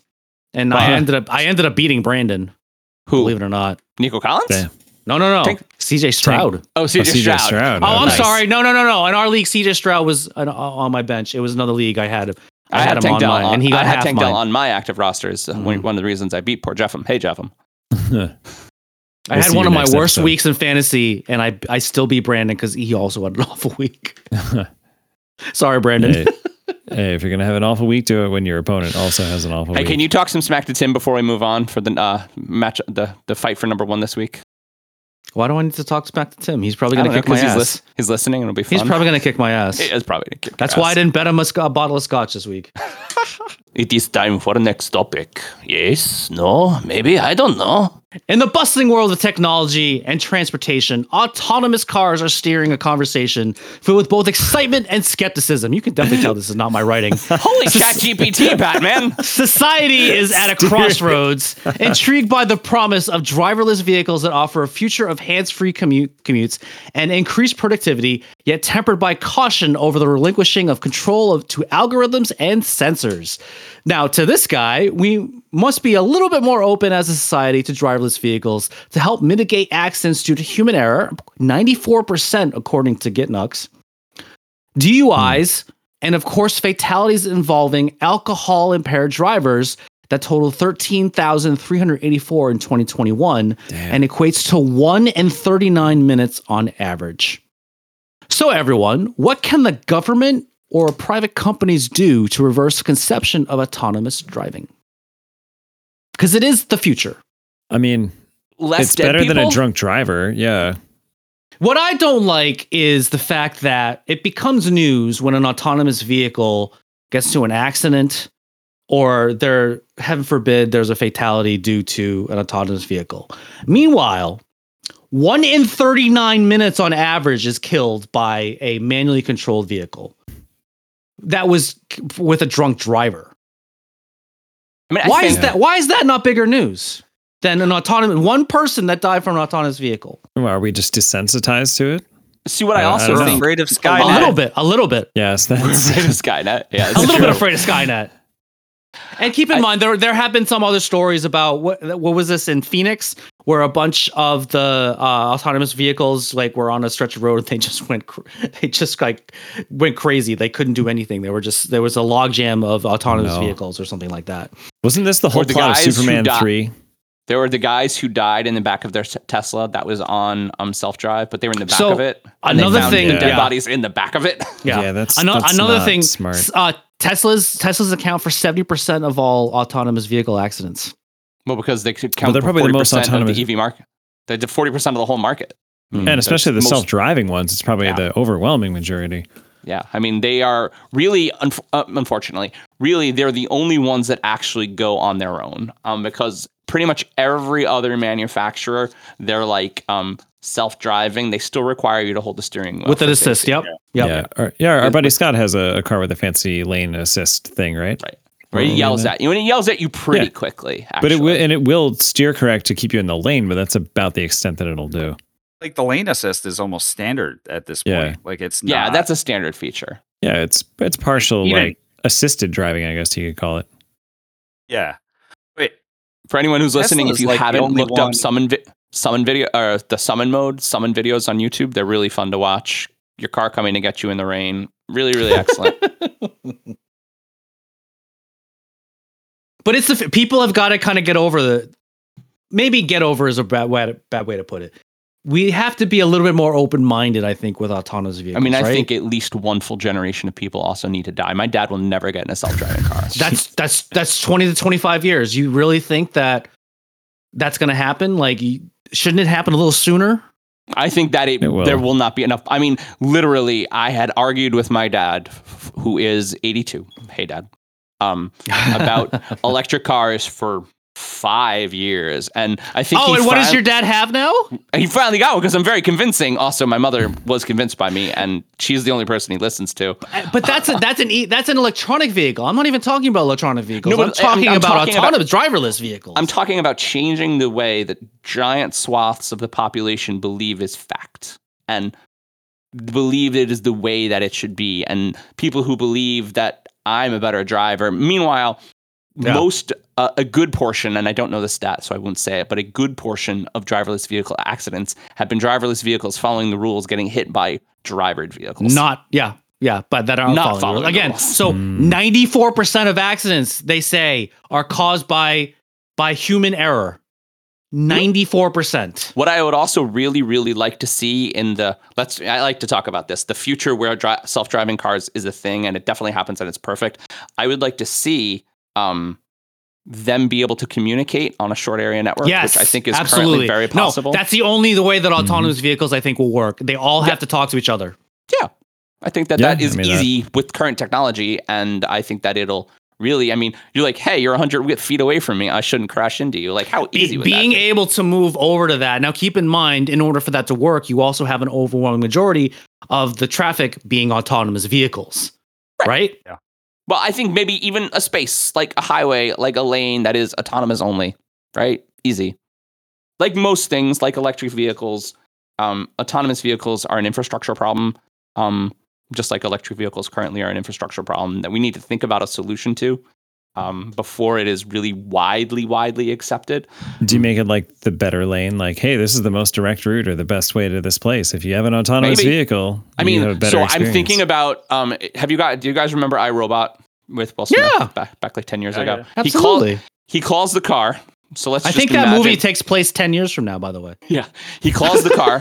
the car doesn't have a driver and it That's comes and gets him. It brings him over into the autonomous only lane because he ha- he doesn't like robots, right? And he, so it brings him over to the autonomous only lane that's going like 250 miles an hour and it just merges in and it goes. And that's what I envision for autonomous driving. And then he I gets envision- attacked by robots. and then he gets attacked by robots. Right. Yeah, exactly. the problem is you're you're always gonna have dickhead that's like gonna try to drive in the autonomous lane, just like they drive in and out of uh, expressway lanes. right. Yeah. Right.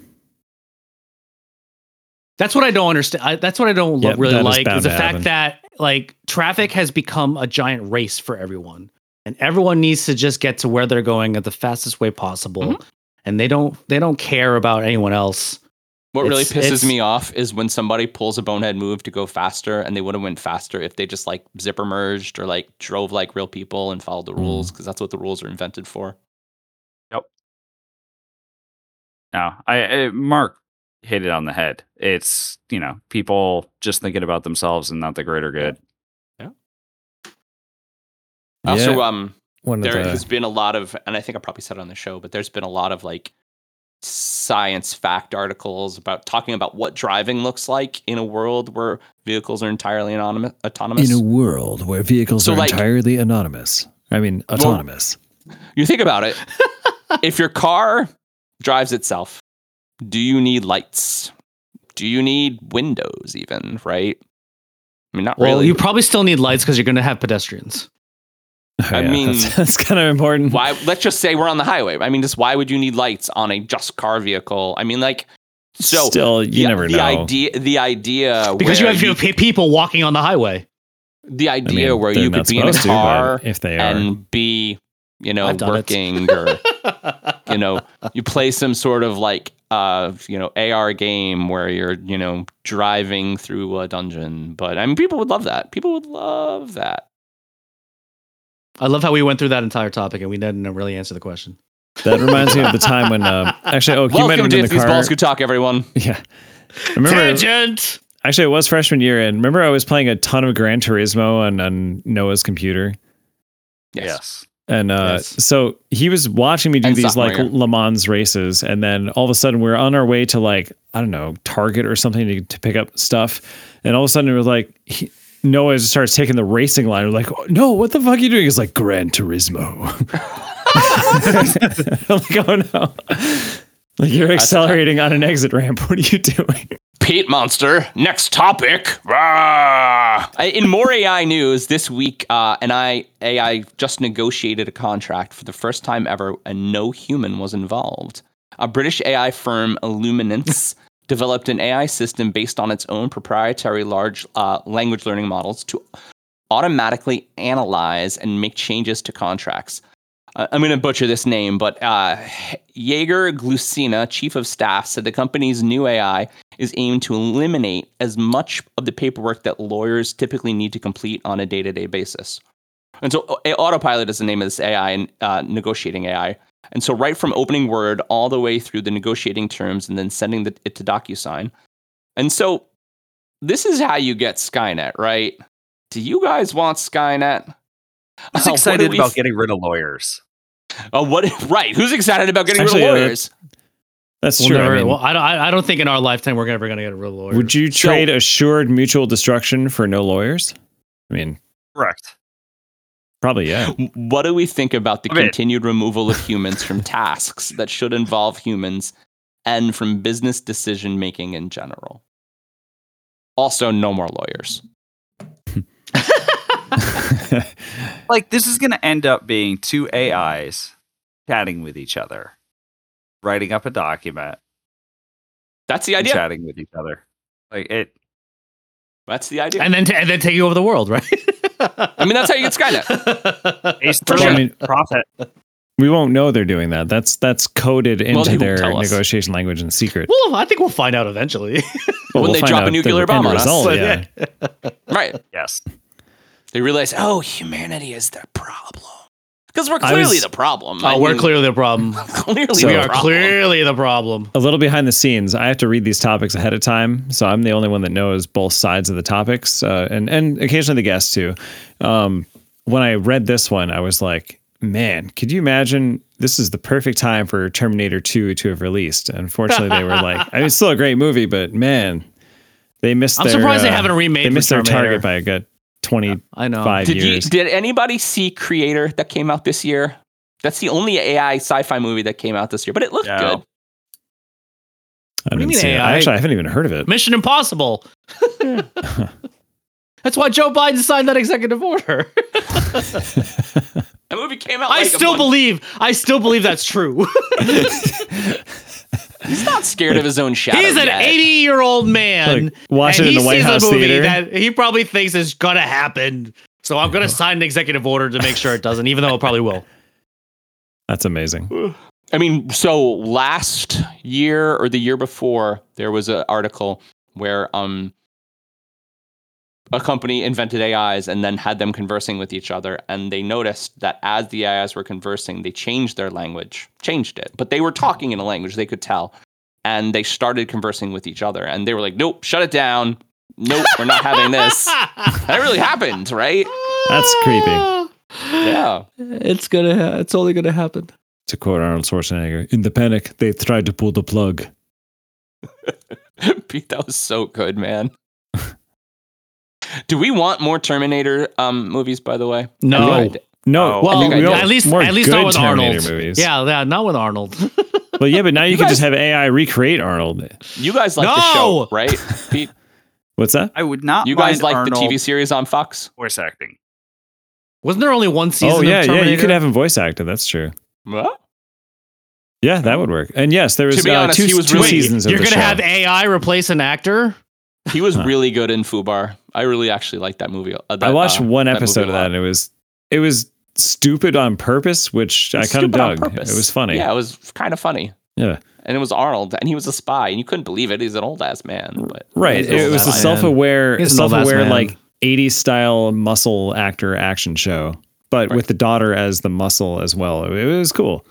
that was Um, yeah, I think uh, I don't know. I, What was I- the topic I, again? I did enjoy. Yeah, I don't know. I did enjoy the Terminator show. That's that was a question you asked me. Now I remember. Yeah. Well, I mean, good. just in general. when um, is AI taking are- over the world? things are getting invented that are taking humans out of the picture and i think the um the reason i wrote it is the kind of the the, the humor of an ai firm with lawyers building a lawyer and taking lawyers out of the picture is just very humorous i think i think i think Yes. unfortunately it really um highlights the problem with um like ChatGPT as a solution like right you have never written those questions as well as that mark but i still like the way you write them better Oh, I do too. Because Right. it's it's listen, there's uh there's a whole and you know, I I could I could change ChatGPT to a little bit more style the way that I usually So- write. So that's where I was going to go as far as Hmm. you could have fed some of your old stuff in through prompts and told it to be be more like Mark. Yes. Make a few more screw ups. Yes. You know. okay, But yeah. I I was very lazy and I just say ChatGPT, write me a 30 on this topic. Yeah. but then we Yeah. wouldn't have gotten the great line of what was it like autonomous cars steering their way into the conversation. oh yeah, yeah, yeah. It's very good to play on words, isn't it? There was one I was like on on the on the Yankees one. I was like, "Can you be a little bit funnier?" And ChatGPT came out with with liquid gold. Biggest Yeah. thing with all this is it's happening. Like there's Yeah. no slowing it down. It's No. coming. no stop button And well, it, you, you have to know how to use it too. Like I'm gonna end up using ChatGPT to to help me out with a bunch of social media things that I want to do on the Mhm. real estate side too. So Sure. it's going to be useful. Now, will will AI eventually replace the real estate agent? God, I hope not. there is no reason as a um, just like we like our phones and we like when it reads our emails i mean there's just there's no reason not to use it for things like social media posts if you have to do a lot Yeah. i had to write an email the other day um, for pta and i just asked it to write it for me and it was great it was a great email and there's there's some things where if you use it as a tool i think that it's very very useful Absolutely. We're using AI right now to help out with our own social media posts with breaking up the the clips of uh of the show. So there's definitely some really good uses for did it. Did you start the tiktok yet mark no. Just have AI do it. It's fine. I mean he's having ai do Yeah. it he just We to, need- we just need- has we to need- post them We we need an AI Mark, John and Pete to do the TikTok dances for us. Do you, we don't need to do TikTok dances. do you want to just tell the audience right now? We'll reveal that we're actually just AI generated right now. Yeah, yeah. None of us are real. Yeah. None of us are real. Well, I'm real. Not even Oak. I'm real, I promise. That's what an AI would say. yeah. Ha. Uh, hey, Beavis. There's like a next topic. yeah. I was watching the news the other day, and it was highlighting a little known company called Circ that recycles polyester to be used to make uh, into new clothes. This company, based in Danville, Virginia, was eligible for a one million pound pr- Earthshot Prize, which was an idea conceived by Prince William and began in 2020 in quote to search for and scale the most innovative solutions to the world's greatest environmental challenges end quote, according to their website. Backed by the Royal Foundation and multiple other organizations, the Earthshot Prize awards these companies across five different categories that include protect and restore nature, clean out air, clean our air, excuse me, revive our oceans, build a waste-free world, and fix our climate. Now, with this being its third year, they've rewarded 15 companies and recognized many more, including the aforementioned Circ.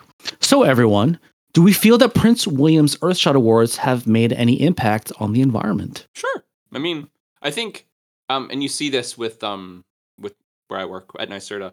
When you take a thing, right, that needs to be worked on, and you throw money at it, that thing gets done. Um, it just does. It's a kind of a John Madden football moment. So Mm. the fact that companies with great ideas get funding for th- projects that wouldn't typically get funding, um, just by entering a contest, which again, right, NYSERDA does all the time, is great. I think that's a great idea. Now, there's like a 10 year mission associated with this because so it started in 2020, and supposedly they want to make some kind of effective change by 2030.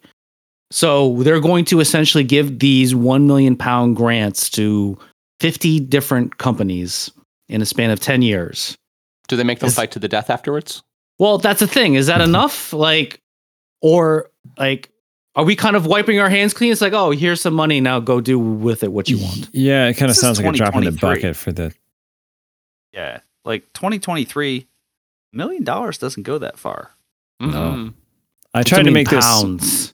Okay, I tried to make this point in a previous episode where I said like millionaires are not really that rich, and then I got Well, mo- laughed at. and, and most of these most of these companies that win are startups. So a million dollars or a million pounds, whatever they're from, is kind of a lot. I mean, it's a good start. No, yeah, it's right. not. Well, but that's but that's But the it's thing. not. No, you're absolutely Well, right. To make an okay. actual uh, to make an actual difference, you definitely need a hell of a lot more. the Oh money- no, yeah, like when you win a grant like that as a company, you're already a company.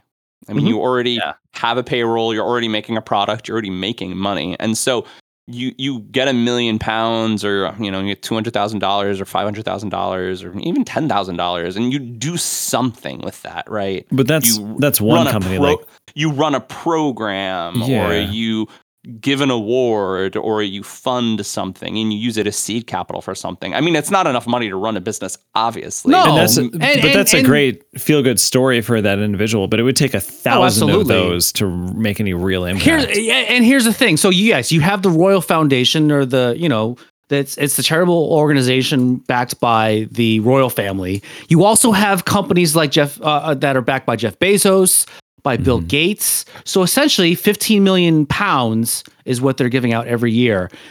Can't they give out more? These are these are multi-billion dollar organizations, yeah, Bezos and they're giving out makes more 15 than- million in a year. Nope. Yes, you got to fund this, this the penis craft exactly. right. like it.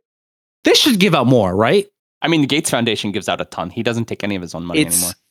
They like do, yeah. 15 million a year for a company like Amazon is not even a good write off.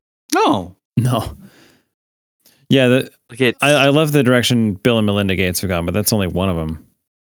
yes. The idea, the idea behind what Prince William had, I think, is is a good one. But they, it's, I feel like they could do more, right? And, and it's also Way like more. I also get that you want to spread it around a little bit, right? You Yeah. don't want to just hit up the polyester guys and be like, "You guys are saving the world." hit like a couple places because like a couple of them aren't going to make it, even though they're this far along in their startups. Yeah, like a million. I hadn't really heard about this one, so I can't say that it's the, the advertising of this that might help. Drive well, they and, and they ended up being a. They didn't end up winning the prize. Like they were up for the prize, but they didn't end up winning it. Mm. And I, I did, uh, I did a couple research on on this particular company and the and the fashion and textile industry as a whole. So, uh, so the fa- they say the fashion and textile industry as a whole is one of the most wasteful industries. Um, and they say though it produces about 100 million tons of textiles every 12 months, equivalent to the weight of a million Boeing 757s. Oof. Gotta look good, baby. That's a lot of bo- that's a lot of 757s. That's a lot of 757s. I don't know if that's a true stat, Mark. I don't know if that's true stat either, but I, That I kind of believe it sounds like a though. lot- no, I no, no, the I. I, I kind of believe it. Think about think about the number of clothes that you have. Maybe this little subset of people is a bad idea because I'm sure we've probably worn our clothes an awful lot. In fact, I I know I have some shirts that I've I've had since high school. I I mean, don't John, about the rest don't of you normally use Boeing aircraft as a daily unit of measurement Jets are, in everyday jets life? are like really heavy. But Yeah. they said they say they they say that the average person in the entire world wears an article of clothing seven times, and then it gets discarded That's for whatever reason. Yeah. Ah, wow. Oh, dude. They, What? they haven't seen my closet. I was gonna wear my high school Keep in cross mind, there's people a lot like more a, wasteful than school the four of us. country weight or All right, race T-shirt. Just to for this. just to put it in perspective, according to Google, a 757 weighs 127,000 pounds. Hmm. So Think that's about how many people in the world there are a in the world, million. though. Pe- Keep it. 127 million pounds. That's a lot. That's a lot How many- of jackets. How many? bro. Pe- how many? How many billions of people are there in the world now? It's a lot of You seen jackets. Costco? Are we seven billions? Mhm. se- seven billion Eight, people? Eight billion. Eight billion. counting. Yep. So think of how many clothes it takes for those eight billion people. Every person in the world, every one of the 8 billion people have 10,000 pounds of clothes, then it's not even there yet. So I don't think that stat is true. But anyway. That's not even including that. Yeah, I'm that's not really- what really- they're wearing. It's Sorry. what it's what we're producing as as a as a global. I just thought it was funny. Um, so we just we're just overproducing. I think you're funny. the- I the amount of think people. that you can't expect a not-for-profit organization to give more than a million dollars away because there is a slippery slope of funding, right? That exists. Um, I, I'm not. I'm not talking about Amazon or Google. I mean, those guys. That's a different thing. Um, but I'm talking about just th- this foundation. I think this foundation that's very generous. I mean, I don't know of a company that does that. Well, you're absolutely right. One company. This is backed by multiple Mhm. multi-billion dollar companies. It's backed by Google. Do you really think? Do you really think that giving a million pounds, five million pounds in one year, and their goal is to make a huge difference in ten years? Do you think that's gonna? That's actually worthwhile? Do you think that's actually going to no. happen? Fifty million dollars back to not not for profit organizations. Yeah, I think it's a really big deal. Five million. But their dollars. but their whole their whole over goal 10 ye- over their whole years. goal is by Oh, yeah. 2030 is to make a big difference. And that their their idea of making a big difference is giving away is giving away um what is $50 it? million So, dollars. fif- 50 million pounds. How about fifty billion dollars, and then we'll talk. That will make a difference. So That might be a little too much. Google's been doing this for Hey, you want to make a global Slightly difference? Different. The world economy is measured in, in multiple trillions, not not. What were you going to say, millions. Oak? Yeah, so Google has been doing this concept for years from a profit perspective. Like From I can't profit remember what it's called now, but they've been doing Moonshot, right? Where they're like, Yeah. "Hey, there's some crazy ideas. We're going to throw like a couple million at each one. One of these is going to work, and then we're going to be rich." Like the Wi-Fi right? balloons over Mhm. Africa? Yeah. Exactly. That's a real thing. Didn't they send one of those is. to? uh It was like a super far, like Svalbard or some like super super northern place because it was like, hey, we put lights on it. You have sunlight now in the middle of you know the dark winter where you don't see sun yeah, for and like then four months. Elon Musk came in and sh- threw up hundred thousand satellites and was like, "All right, you have internet," and it worked Yeah. fine. So what if it's you less pretty, it's less sunlight, but still, Right. he was just like, "Yeah, that idea's stupid." And then Google was like, "Yeah, it's a little stupid. We're sorry, guys." It's more fun though. what are we at? What are we at? No, nope, nope, nope, nope, nope, nope.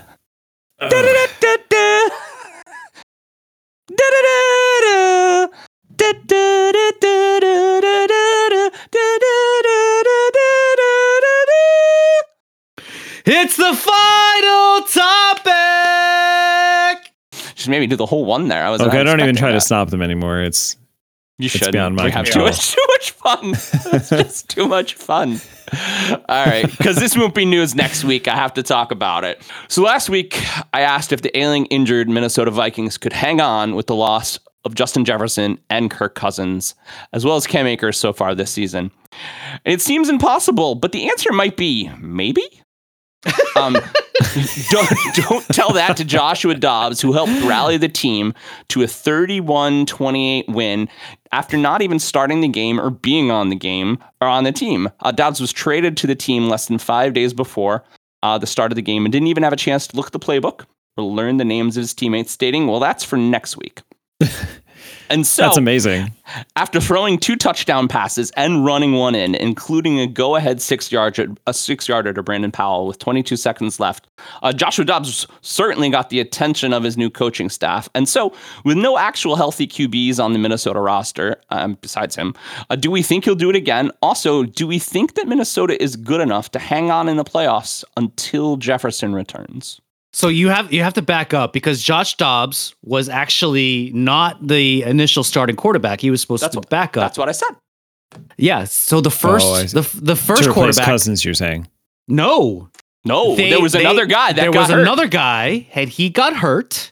Right. Yeah. So so Joshua Joshua Dobbs, it's it's a phenomenal story, absolutely phenomenal story, but it wasn't supposed to happen, right? This other guy was supposed to take the take the reins. Someone who actually knew the playbook, someone who actually knew what all the players' names was. Well, what do they and, know? And then he got hurt, and in comes Josh Dobbs, and he's so he goes in the huddle. And not only does he not know the names of all the players, they're telling him what they're gonna do That's amazing. Yep. in the huddle. Right, because he doesn't know the plays. So I, I have a question really quick for John. Does it piss you off even more to know that literally Josh Dobbs says, "Hold my beer, watch this." Runs into an NFL game and plays brilliantly, and then you have Danny Dimes, the Giants. You know, and what's really funny about Joshua Dobbs in this story is that Joshua Dobbs was on the tanking Arizona Cardinals, and to tank even harder, they got rid of him. Yeah, 'cause he was That's- Tank that even is- harder. that's essentially true. This is what Well- happens when the Sabres were trying to tank for Jack Eichel. Every time they would they'd have this amazing goalie and we're like, Where were you when we were trying to be good? And so then they trade him away and then they get another goalie and he's amazing. And it's like, what the fuck? Why I, I, I Uh, will the, say the this. starter of week nine, his name was Jaren Hall, by the way. I had to pick that Thank up you. because I needed to say it.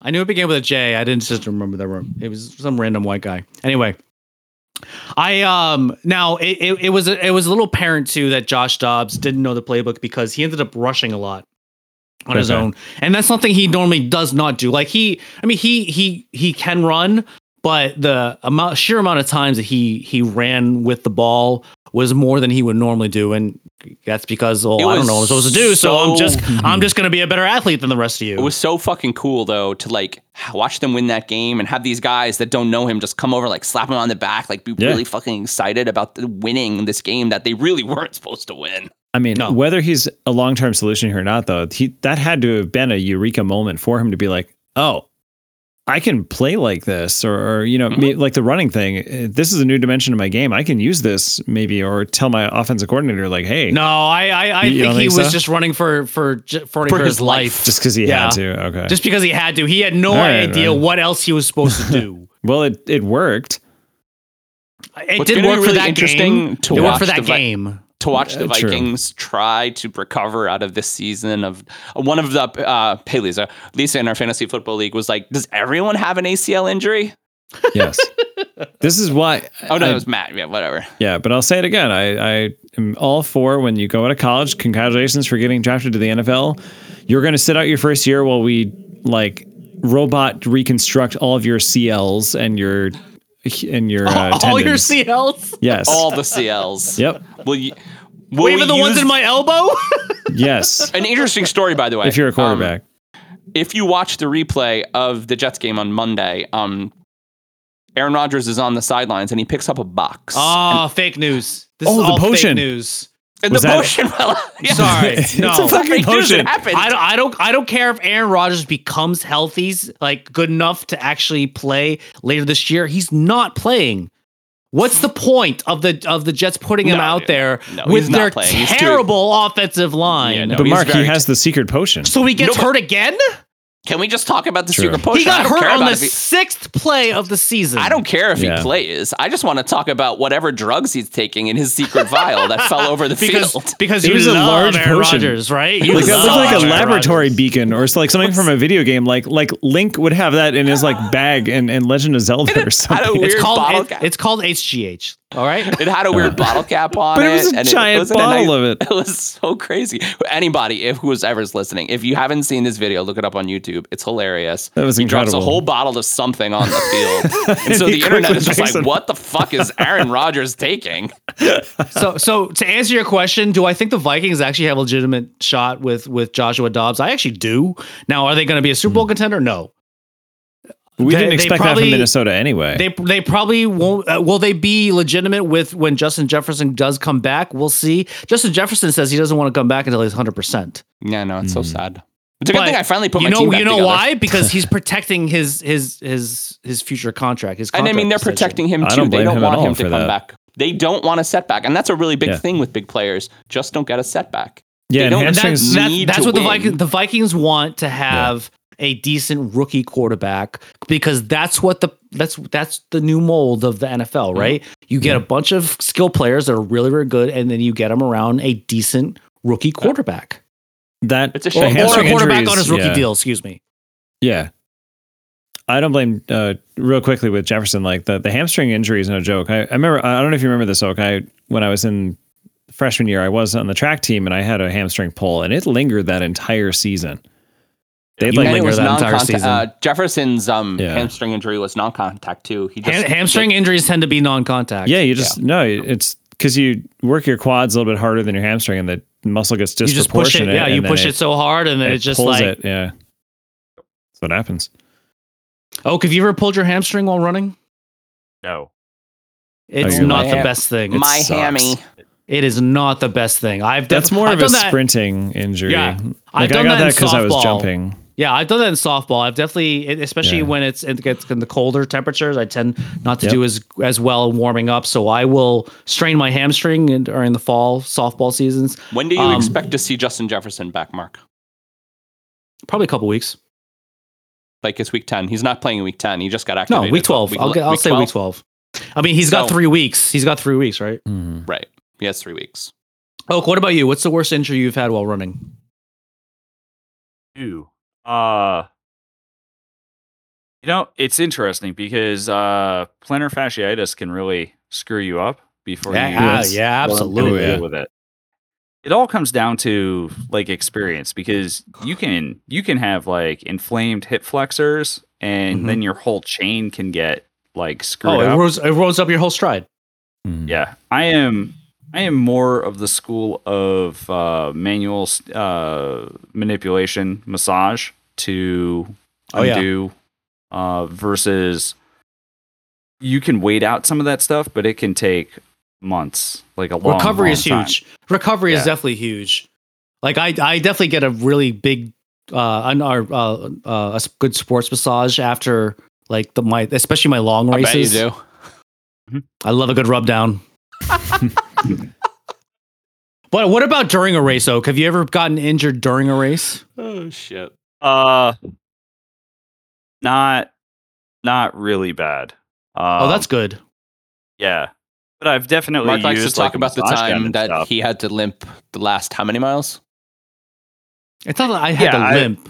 I had a knee issue during the last half that I Mhm. that I ran that I I to the point where it, it, it was this was while I was training, so I had to change my stride. It, it was it was really weird, and then and then that didn't work either. So I had to run flat footed, and that just felt so awkward.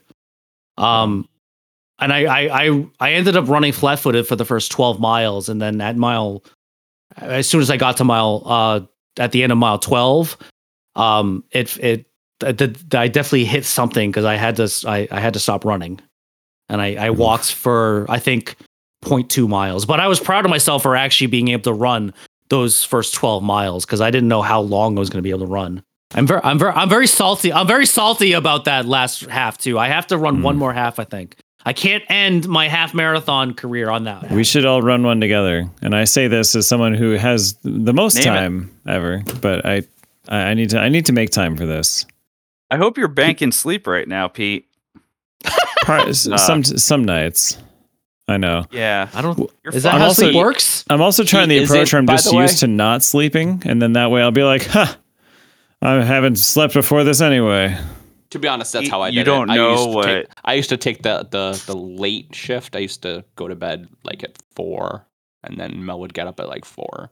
But you're going to be sleep deprived. And it's just, you get to a point where you're like, all right, this is how I'm going to feel for a while.